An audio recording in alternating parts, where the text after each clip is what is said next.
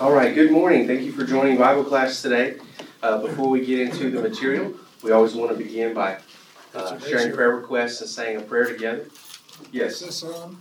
They didn't give me a, a one of these, but I can ask Tracy for one. You did a good job. Chris, will you go get a lapel? Thank you, Chris. They're gonna go get one, David. Can you tell them, Heather? They'll get one. All right. Um, want to make sure everybody can hear. I have a bad habit. I mean this sincerely.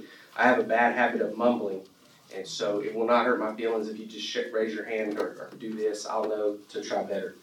Um, let's begin with the prayer requests this morning. Yes, Wanda, and then. The gentleman, my next door neighbor that I had said last week that, well, it turned out that he had a blocked artery and they had to do a stent. And so, of course, I did not know where he was or anything until he finally came home on Monday. All right. Thank you. No.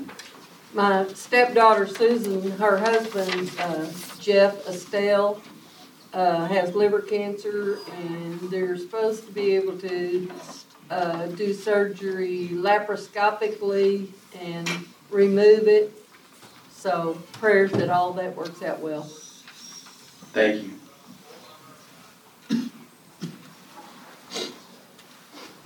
Any others? Let's bow together. God in heaven, we're thankful for today to be gathered together on the first day of the week to celebrate our risen Lord and also now to study your word. And we're thankful that you revealed yourself to us through Jesus and through the word. Please guide our study today, Father. We lift up to you with thanksgiving for clarity and news about Wanda's neighbor uh, and also prayers that he was able to get the treatment he needs. We ask you to continue to bless him and help Wanda as she uh, lives out your teaching to, to be a good neighbor. We're thankful for her. We pray for uh, Jeff Estelle, uh, Melda's stepdaughter's husband. Thankful for a good res- or for a clear result and the opportunity to have medical care, but praying that you'll guide him and remove that cancer and bless his uh, caregivers. Again, we're thankful for Jesus most of all. We pray in His name. Amen. Thank you. All right. Um, if you would take a take a look at the handout, that'll um, you don't have to. I, I, put a lot more text on there than uh, than we'll actually use.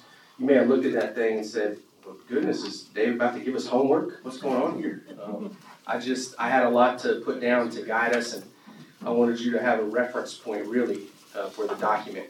So um, let's start with the class of the whole as a whole, I think it was labeled, uh, I'm pretty sure Bible Basics. I call it Fundamentals of the Faith.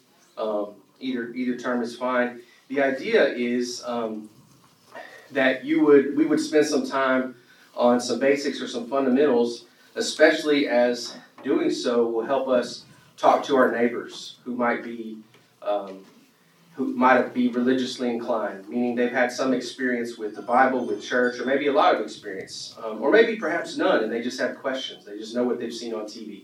And the idea would be to uh, work together uh, to talk about some of those concepts and how we might then discuss them with, with our neighbor.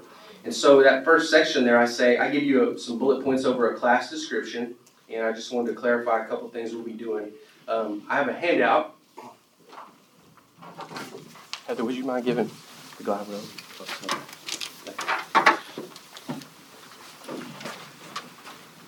Heather's passing out a handout if you didn't get one. Uh, Tr- uh, Tracy just brought in some extras. And it looks like, Chris, you're ev- efforting a microphone for me? I'm still finding one, yeah. All right. Um, so the first thing I would offer, again, we're talking about the whole next nine weeks. Today is the first of nine weeks. Um, wanted to, just to make clear a couple things about what we'll be doing. The first bullet I put is we're going to review spiritual principles rather than scriptural principles rather than proof texts. Of course, we're going to ground everything we do and talk about here in the Bible. But I wanted to be clear that you knew, hey, we're not getting um, into. All right, just a second. They can both be on, problem.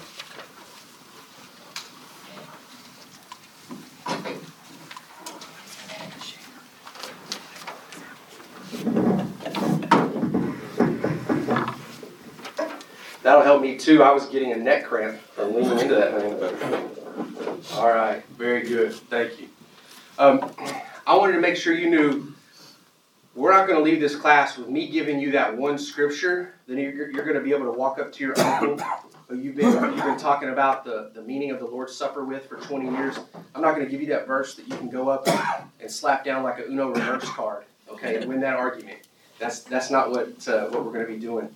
We're going to track uh, principles in the Scripture to hope, hopefully um, deepen and broaden um, our understanding of, of some crucial concepts.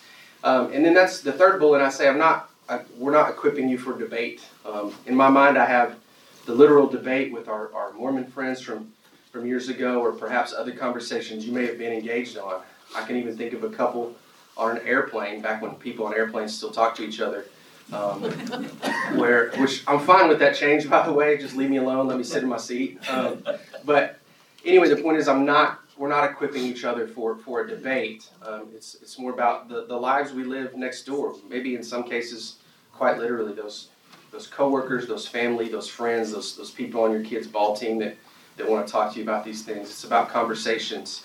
And so um, the idea is that if your if your understanding of these fundamentals is deeper, then you're more comfortable talking about them with someone else. Um, it is totally fine to say, let me ask let me ask my preacher about that. You know, that's famously how the Mormon debate happened. By the way, Bill Thompson said, my preacher should talk to you. Um, and then of course the preacher joked about how he said, well then let's get my brother to debate you. But anyway, um, I, I, don't want to get off track. The point being. Um, it is totally normal to ask for help or say, "Let me talk. Let me research that. Let me read more. I'm unfamiliar with that." But the hope would be that today um, or over the next nine weeks, we talk about these topics in a way that would help you as you talk with your neighbor. Then I want to be super transparent about where most of my material is coming from. Uh, it's coming from this book, uh, The Church of Christ, by uh, Everett Ferguson, um, longtime scholar in our fellowship. Um, I will say it's a really good book if you're having trouble falling asleep. Um, it'll help you a lot with that. Thank you. That was a joke. It's, it's pretty. It's pretty dense. It's not exactly a pleasure read, but um, it is really rich, and I've learned a lot from it um, over the past 20 years. Then the next thing I wanted to just briefly talk about is part of what the reason that Ryan um, asked me to teach this class is my own lived experience over the last two decades. Uh, for for 18 of the last 20 years, um, I've worked in a in a Catholic high school. Uh, I'm, an edu- I'm an educator um, by trade. I taught English, and now I'm an assistant principal. And again, for 18 of the last 20 years, I've done that in a Catholic high school setting, and it's it's really um, helped me in being able to talk to people about uh, topics of faith, as you as you might imagine. And so, the one a couple of the the way I would summarize my experience to help um, you, what what I've learned essentially is that it's been really helpful to make sure I always assign good motives to people for their beliefs, right? The other way would be to say it is not helpful when I've assigned bad motives for their beliefs. So, for instance, I've learned to basically because it's it's true that the folks I work with um, who've been Catholic, their term is uh, cradle Catholics, right? I've learned that um, these folks are knowledgeable. Um, they know the Bible, like uh, some of them. They know the Bible. And and the other thing is is they're sincere. That they're not they, they don't hold these beliefs just because their parents taught them or because they hate Protestants or um, they love pretty church buildings. I mean, those are unfair things to say about them. And so that's that third bullet right there where I say it almost always leads to pain and alienation when we assign bad motives to people and their beliefs. You know, something like, oh, they don't care about Scripture. They, they don't believe in the authority of Scripture. They don't want to submit to God's authority. They haven't studied the Bible enough. I just think even if those things are true, it doesn't help us to begin with that point. Um, so, and, and here's how I know that. Somewhere today, probably, there's folks talking about us that way. right? Look at those. There's a, there's a, uh, some other time we'll, we'll, tell the Church of Christ jokes that you've heard, right?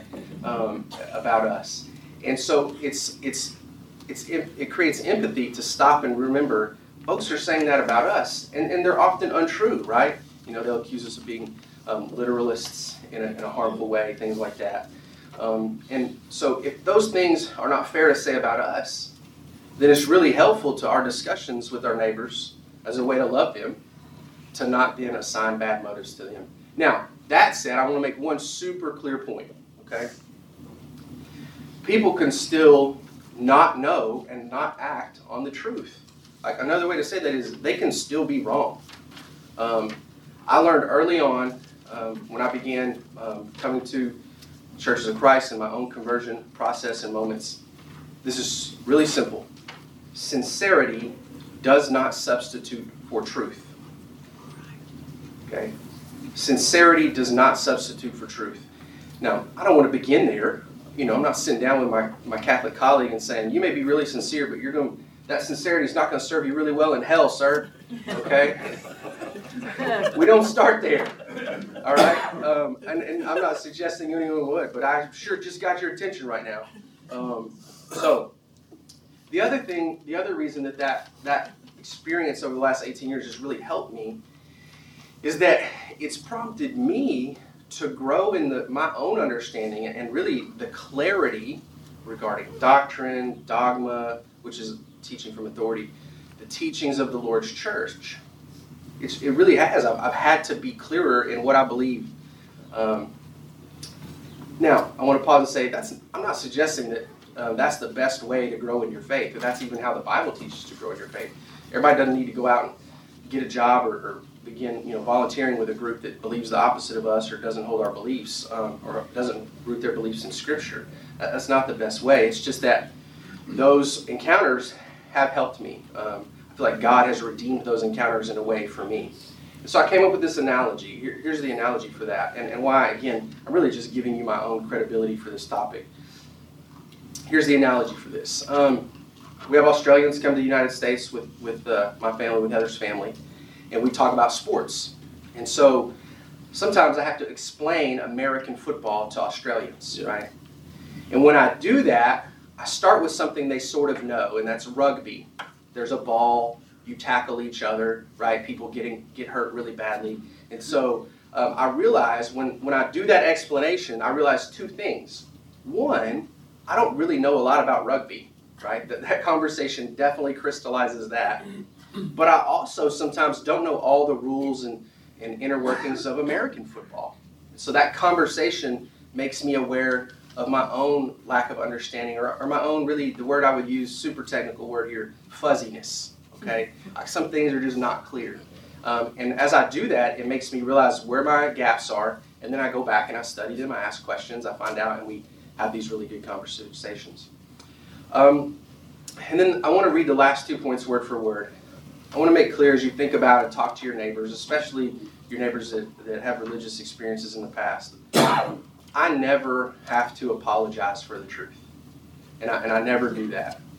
You know, I'm him and haw, I'm fake um, humility when I tell people, no, the, the, the, the, Lord didn't design his church to have instruments in the worship assembly. Right? Like I, I don't have to hide for that. I don't have to apologize. But as I said earlier, I also don't have to pick fights. You know, um, I've been to literally hundreds of Catholic masses over the last 18 years. Um, I don't leave those services where I've been respectful and polite and say, "Man, I wish y'all take that cross down off the wall." You know, I, this just this is not how to be a good neighbor. Um, and then finally, this phrase has served me really well. When engaging others who believe differently, my first step is to seek to understand rather than to persuade. My first step, seek to understand, not to persuade.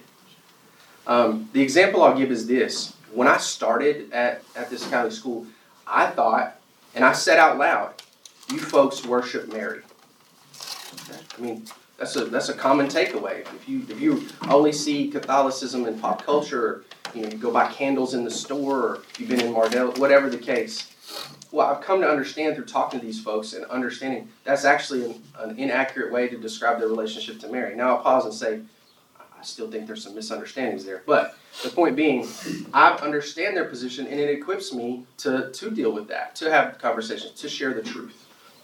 Now, I emphasize first step because we are also, if we have the opportunity, bound to share the truth. And so eventually, the whole the point is to persuade, to, to change minds. But again, if, if you think about your own position, what would it take to change your mind about a crucial teaching of the Lord's church?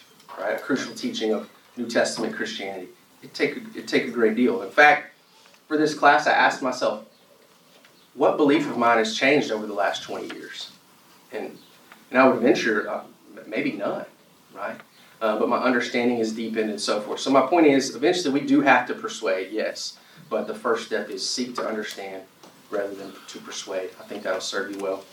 All right, and then the last three bullet points on that very first page, um, I'm putting down what I hope the end of the time together looks like. Um, I hope that, that you have enriched your understanding of some of the important teachings of Christianity. I hope that you've become more comfortable in talking about these concepts with your neighbor. And I hope that you've strengthened both, both your confidence and your humility as you encounter different and, and even false teachings. All right. Feel free to turn the page. So um, we won't do that every class, but I did want to set the ground for where we're going to be um, the next nine weeks. So the first lesson um, today, it's in bold at the very top, uh, is the nature of the church. Um, so that's our phrase, really. That's what we're going to be talking about. The principle we're looking at, and the identity of the elect as a response to predestination. So super clear here. I'm not going to sit up here and tell you why predestination is wrong. Instead, we're going to focus on the scriptural principles that help us understand um, the true teaching that, that, that, of course, illustrates that predestination is a, is a false doctrine. Um, so, I put it in one sentence. I'm telling you exactly what I hope to be accomplished when we're done today, and that is this. At the end of the lesson, you will be able to explain how God elects his chosen people. That's, that's what we want. You should be able, if I did my job, when we're done here, you should be able to explain that, um, at least in your own head. Um, I wanted to start with a quote from, from Dr. Ferguson, and I'll, I'll read it directly. It is not said in Scripture that God has chosen Christians individually. He has chosen those in Christ. He has not chosen who will be in Christ. God elects a community and the community he chooses now are those in Christ. A person may reject Christ and refuse the election. So if, if I get too dense, or really, I mean, I'm going to blame Dr. Ferguson. If he gets too dense today as, as we walk through this, you say, I'm not, David's gone off, he's gone off on a rabbit trail, okay? Um, he's gone off the beaten path. You go back to those two things, and, and hopefully that'll clear up any understanding, misunderstandings. All right, the way, um, the reason I wrote it out and it's four pages long, we, we probably won't get to all this, but um, I just, the way we phrased it is I've listed out essential questions in sequence, like as we follow this topic, and then I've given the answers to that. So, um, for instance, the very first essential question is what is the nature of the church? And then I have some thoughts on that um, that you have there. I have some additional thoughts that I didn't put put in that outline. Um, so feel free to mark on it, do, do whatever you would like with it, um, learn, line your bird cage with it, whatever, whatever you want to do. Feel free to raise your hand and ask questions. Typically, my class, um, and it will in the future, involves a lot more audience participation, but uh, this first one, um, I just have a couple questions to ask as we go along. But you're always welcome to raise your hand and ask a question. All right, so the first question is as we talk about the uh, nature of the church, is what is it? What is the nature of the church. And the beginning point for us as we think about this is in the scripture, the, the descriptions of the church, they relate it to um, the deity. Some, some folks, reasonably so, aren't, aren't comfortable with the, the word Trinity because that is not a Bible word, but um, you might know it by those terms. So if you look on the in the in the uh, box there, the explanation, descriptions of the church for the God, um, people of God, family of God you might uh, you might have heard those terms or used those terms. I remember uh, the first preacher who taught the teen Bible class when I first started coming to church. His name was Alvis Nichols. Um, he said he had this great lesson for us about what we could put on our sign out front. Did we have to use Church of Christ? And and so we worked through, and of course we are not obligated to do, use that. We could put Family of God or, or whatever the case could be. So here are some descriptions of that. Um, Jesus Christ related to the church. He's, you might hear the church called the body of Christ, the vine, the sheep. Um, Holy Spirit. Um, the church is called the community filled with the Holy Spirit or the temple in which God dwells through the Holy Spirit. So, um, again, the fundamental piece that we start with is the nature of the church always related to the Godhead, always related to the Trinity, the three, the three deity. So then we keep moving along here. How is Christ central to the church? So what does the scripture say? And, I, you know, marked Romans 16, 16 there for you. Christ is always preeminent when discussing the church. Um, always. So these are just some various things that, that's various ways that Scripture describes the church through Jesus. Um, he's called the whole body, or when he sometimes Scripture just distinguishes from the body, Christ is called the head. Um, in the family of God, Christ is described as, as the son over the household. So he's the elder brother. Christ is described as the husband of the church. And then here what's, here's what's really interesting is that Christ is often described as dual places in the same metaphor. So Christ is both the vine and the rightful heir and representative of the owner. He's both. I mean, and that just speaks to his supremacy, his preeminence. Christ is both the shepherd and the gate into the sheepfold. Um, and then, of course, uh, a great phrase, he's the cornerstone of the new spiritual temple. And so, um, let me make sure. I have a student, a class version, and a teacher version. So I want to say this word for word. If the church is the people of God, it is the people of God in Christ. If the church is the community of the Holy Spirit, the Holy Spirit is the gift of the resurrected Christ. So again, the preeminence of Christ in the church. Third question for us today as we track this idea What and who are the people of God? The description people of God defines two things the character of the people and who their God is. so that phrase isn't just whose we are, but it's also supposed to describe um, the, the nature of us as a group. Um, so the way uh, Dr. Ferguson says that is the phrase people of God provided both the background for the concept of the church and served to describe a particular aspect of it. That phrase people of God originates in the Old Testament as God creates his, uh, the, the Israelite nation. So these three questions are helping us arrive at our conclusion, um, and they're really important to set the groundwork before we get into our main passage today. That's going to be in 1 Peter 2, so if you want to turn there, um, it's written on the page, but if you'd like to look at your translation or want to turn, um, we'll do that. The phrase people of God to be super important.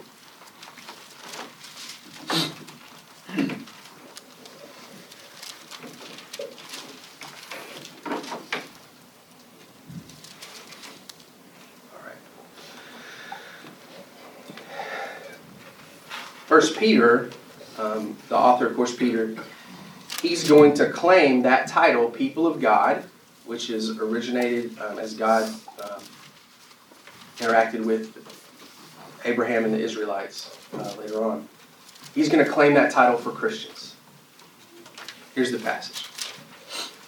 But you are a chosen race, a royal priesthood, a holy nation, a people for his own possession that you, mo- you may proclaim the excellencies of him who called you out of darkness into his marvelous light. Once you were not a people, but now you are God's people. Once you had not received mercy, but now you have received mercy. So the idea of people, if you want to turn the page, permeates the passage. Right? I put people in quotation marks um, because it's this concept is super important to the rest of our lesson, the way that word is used. Okay, so um, it's really helpful. Dr. Ferguson differentiates between how we typically use the word people and how the Bible speaks of it. Okay, so in English, you, you work through your mind with this. The word people is used for an aggregate of individuals, right? Like we're all people here gathered together today. You might be, you know, out at a party or something, some gathering, say, how many people are here? You might be in a stadium, you know, watching a game. How many people are here? 25,000. Okay. Um, you might be walking down the street, see some guy in a feather boa and say, who are those crazy people, you know. Nothing against feather boas, by the way. Um, that's your thing. Um, the point being, that's how we use people to talk about individuals grouped together. But this distinction is key. Um, I'm trying my best to explain it. In the Bible, people typically means a, a corporate whole, one single corporate whole. So it's a nation or a race viewed as a collective identity or entity, is what it says. So in that case, you can truly speak of one people. Now we use that word, we use the word people in that way all the time um, when we say something like the American people or the German people. So it's this is this concept is crucial to understanding why predestination, the idea that God chose some people uh, ahead of time to be saved, why it's it's a it's a misunderstanding of Scripture, why it's why it's an error, why it's false teaching, um, because we're gonna, as we already said, God God elects a people, not individuals. Okay, so that distinction is going to be super clear, and we've got it in 1 Peter two nine and ten. Christians are a people. All right. David, I got a quick question. Fire away. Would you say that was defined differently, Old Testament to New Testament? No, I think it's the exact same def, def, definition. Okay, so that's a great. Kingdom people in the Old Testament, uh, we, we read that they are the, uh, the kingdom of God, the nation chosen by God. right. Excuse me. Yeah, In, in the Old Testament, God did not choose individual Jews, he chose the Jewish nation, and in, in the New Testament, instead of choosing individual people, he chooses the church, those in Christ. Yeah. Right? Absolutely, that point is crucial here. Like that is the basis for this argument that we're making. Um, that God, it's clear He chose people in the Old Testament um, as a group, and now He's doing the same in the New Testament. There's, and there's actually not much difference how He does that. We're going to see. I'm tr- try to, to walk you through that that discussion here. So, as we move forward, then we have some questions about this people God has chosen. Okay, and the first is who elect who does the electing? We got to establish that, right? Um, and it's really simple. It's a nice Sunday school answer. By that I mean you know how in Sunday school the answer to every question is always God or Jesus, right? My daughter can tell you that. So um, it's true in this case. Who elects the people? God elects. Okay, um, and this has some really important implications for our own identity, like how we feel about ourselves, both as a group and individually. And so the most important thing said about this people, this new people in 1 Peter 2.10 is that it is God's. And the key there is that the emphasis falls on God's work, His activity, His choosing, His possession. He is the one who made it a people. Um,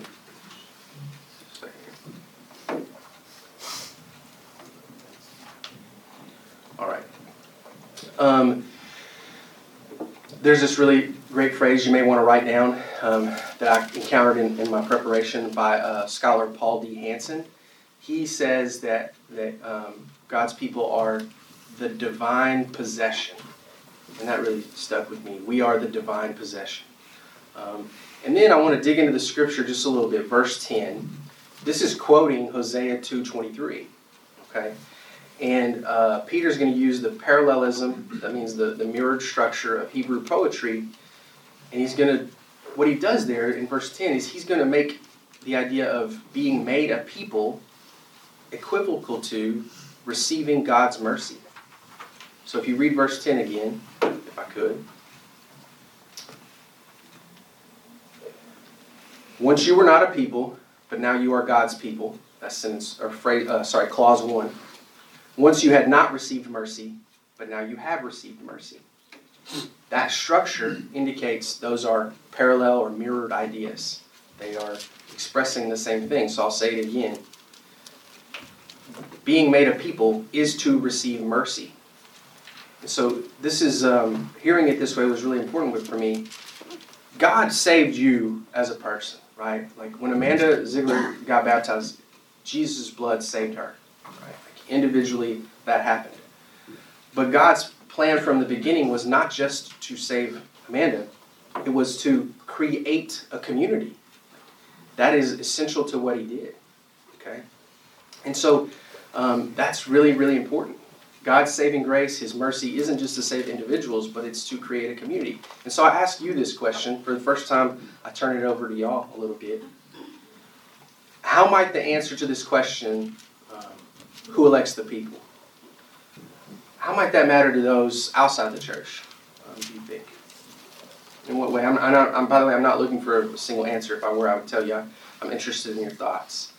Um, who elects the people? How might the answer to that question matter to those outside the church? provides them a sense of belonging. So if you feel like you're lost, disconnected, you know, things aren't going right, and you see this community of people, you know, maybe it, it brings in that sense of belonging to them, something that they want. Amen, Chris. Chris said it creates a sense of belonging for them. If they're feeling outside, lonely, isolated, the answer to that question creates a sense of belonging. Says, here's a place that I can be part of. But if you think of the terms of election, it is a choice.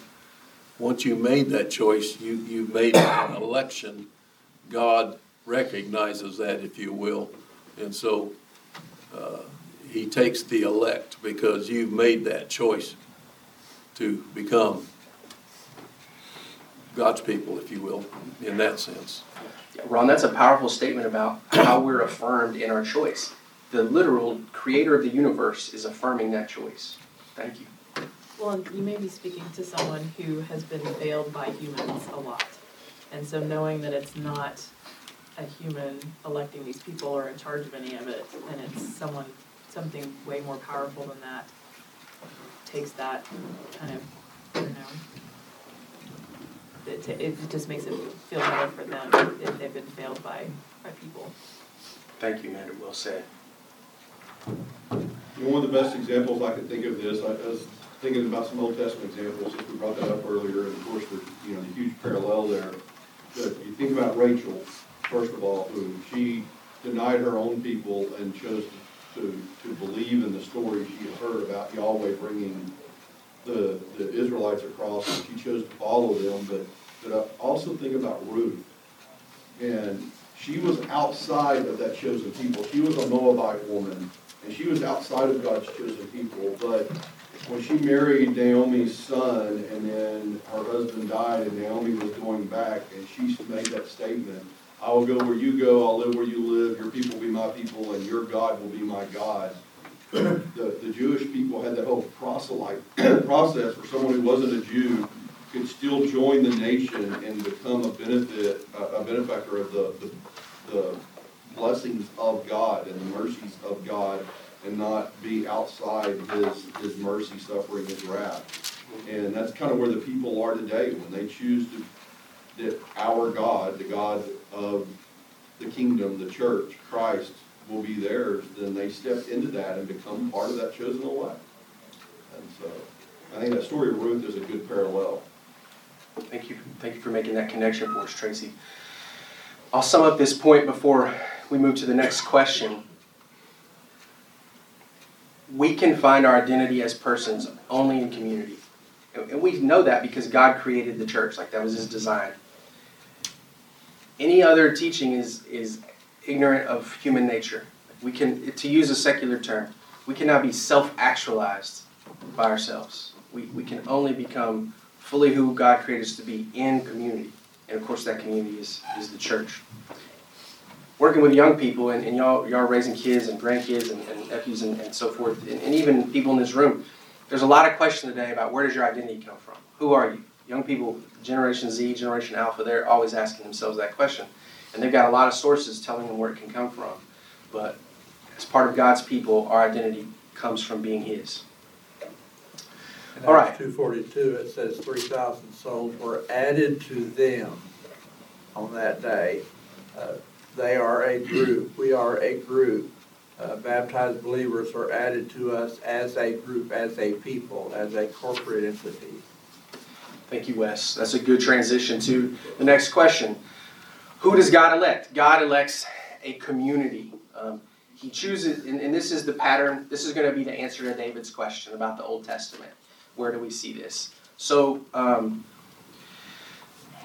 God chooses an indi- he has this pattern of choosing an individual that then leads to choosing a people.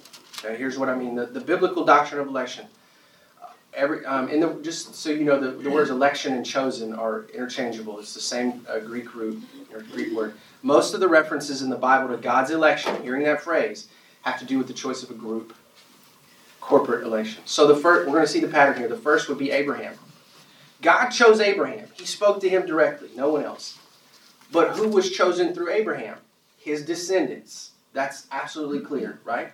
Okay. How about Jacob, or, or of course uh, his name changed to Israel? God chose him uh, to be the father of the nation, literally, but he, he chose all in him. All the descendants of Jacob are um, part of that group. The promises made to Abraham go through Isaac to Jacob. Okay? And God, and, and you can even go to the scripture, Deuteronomy 7 6 does that. Okay? There's another example with Levi. God chooses Levi to have a special role. But then that promise is made to Levi and his whole family, right? All the descendants of Levi were to be the priests of the, uh, of the kingdom. And then in David, God chooses David. But that promise holds true for David's descendants, right? All the way up to Jesus in, in Matthew 1 1. So we're not spending a lot of time here because I think the point and the pattern is clear. I put it in bold. In all four cases, the choice by God of an individual was the choice by God of a group, the descendants of the person chosen, right? And to a point made earlier, in all four of those cases, people can make the choice to live outside of that. David's descendants, were all of them faithful to the covenant? No, absolutely not. Jeroboam 1 rejects God outright. Okay? Um, the Israelites, there were many individual Israelites that did not live faithful to the covenant, that did not elect, as Ron said, to be part of that group, right? So, again, this is a super important point. I think the pattern is clear. The individual leads to the community. And so the transition to Christ to me is clear. How does God now elect? That's how he did it in the Old Covenant. How do you do it in the New Covenant, this new kingdom? God now elects in Christ. Over and over again, the scriptural principle is the elect people are those in Christ. Hence the importance of being in Christ. And this is really important. Christians receive our election from Christ's election. Who, who now is the single individual through whom the elect people become chosen? It is Christ. In the same way that Abraham's descendants were part of the elect, in the same way that uh, Jacob's descendants were part of the elect, in the same way that David's descendants are part of the elect, now Christ's descendants are part of are, are the elect. So I wrote it this way. There's a clear pattern. God chose Abraham and all in him, and so forth. Okay? The election of Christ entails the election of those in him. And so what's fascinating is if you if you look at these this set of scriptures here, these words that are foreknown, predestined, loved before the foundation of the world, those phrases, which I'll be honest with me, as I think about talking with people who believe in predestination, those are the phrases that give us the most trouble, right? Like it literally says predestined, David. Like you're you're the one playing with words here. Well, this pattern to me is really revelatory. That same word or language is used to speak about Christ and about his people. So the plan for Christ to be the, um, the founder of the elect, the, the, the, the, the, supreme of the elect, that's what's predestined. Not the individuals in it, but that the people would exist. Okay, so um, Christians are in Christ as Jews are in Abraham, and humanity is in Adam. Okay, God chose a category. So here's the bolded statement at the end of that box. The emphasis is that Christ's election occurred in Christ. Those who are in Christ through hearing the word of truth, believing in Christ, and being sealed with the Holy Spirit are those who are holy and blameless. Now, how does the New, the New Testament establish that? Like, where are the passages we can think about and reflect on? Again, not proof texts. Don't try to slap this down like a domino, okay? It doesn't work that way. But the, what are the passages that are going to really um, establish that election is in Christ? Well, here they are. Let's, let's read those. I think it's important. 1 Thessalonians 1 4 and 5. For we know, brothers and sisters, beloved by God, that He has chosen you. Because our message of the gospel came to you not in word only, but also in power in the Holy Spirit and with full conviction. This is the key phrase. He has chosen you because our message of the gospel came to you. Second Thessalonians 2, 13, 14. It's on the page as well. But we ought always to give thanks to God for you, brothers beloved by the Lord, because God chose you as the first fruits to be saved through sanctification by the Spirit and belief in the truth. To this he called you through our gospel, so that you may obtain the glory of our Lord Jesus Christ. God chose you through sanctification and what? Belief in the truth. He called you through what? The gospel. Okay? Those Thessalonians passages from Paul. In the first passage, the gospel is connected with, um, with election. And in the sec- second passage, faith, belief, is connected to election. Both of those center in Christ. And then here's this wonderful passage from Ephesians 1 that really puts it all together. I want you to pay attention to choosing election and how it's always related to being in Christ. God chose us in Christ before the foundation of the world. He destined us for adoption as his children through Jesus Christ. In Christ, we have also obtained an inheritance, having been destined according to the purpose of him who accomplishes all things according to his counsel and will. In him you also, when you had heard the word of truth, the gospel of your salvation, and had believed in him, were marked with the seal of the promised Holy Spirit. And the, shouldn't, the last sentence shouldn't be italicized, I apologize. The whole chapter is anchored in the historical events of Christ's death and resurrection. And so I'm going to repeat it again. The emphasis, it, the emphasis is that um, Christ's election occurred, excuse me, that should say Christians' election occurred in Christ. Those who are in Christ through hearing the word of truth, believing in Christ, and being sealed with the Holy Spirit are those who are holy and blameless. I'll state it much more plainly. How do you get in Christ? You obey the gospel. That's how you become in Christ. And so um, that's the crucial point here. The analogy would be, David, just like you became one of Abraham by uh, natural birth, right? You get into Christianity by spiritual birth. That's Galatians 3, if, you, if you'd like to look at that. All right. So we return then to the conclusion. It's not said in Scripture that, has, that God has chosen Christians individually. He has chosen those in Christ. He has not chosen who will be in Christ. Who makes that choice? Your neighbor. You. God elects a community, and the community he chooses now are those in Christ. A person may reject Christ and refuse the election. Okay, so, simple pattern. In the Old Testament, God chooses an individual, and then the people are elect through that. In the New Testament, that happens through Christ. The way you can become in Christ is through the gospel. Okay? Um, and then there's this quote I thought I would let someone else's eloquent words finish. Um, why this is important why this is significant for the lives we lead, um, not just so you can, again, as I said, win a debate. And John Howard Yoder from his article of People in the World. I like if y'all want to follow along with me, you can. The political novelty which God brings into the world is a community of those who serve instead of ruling, who suffer instead of inflicting suffering, whose fellowship crosses social lines instead of reinforcing them. This new Christian community, in which the walls are broken down, not by human idealism or democratic legalism, but by the work of Christ, is not only a vehicle of the gospel or fruit of the gospel, it is good news. It is not merely the agent of mission or the constituency of a mission agency. This is the mission to create a community in Christ. That is good news.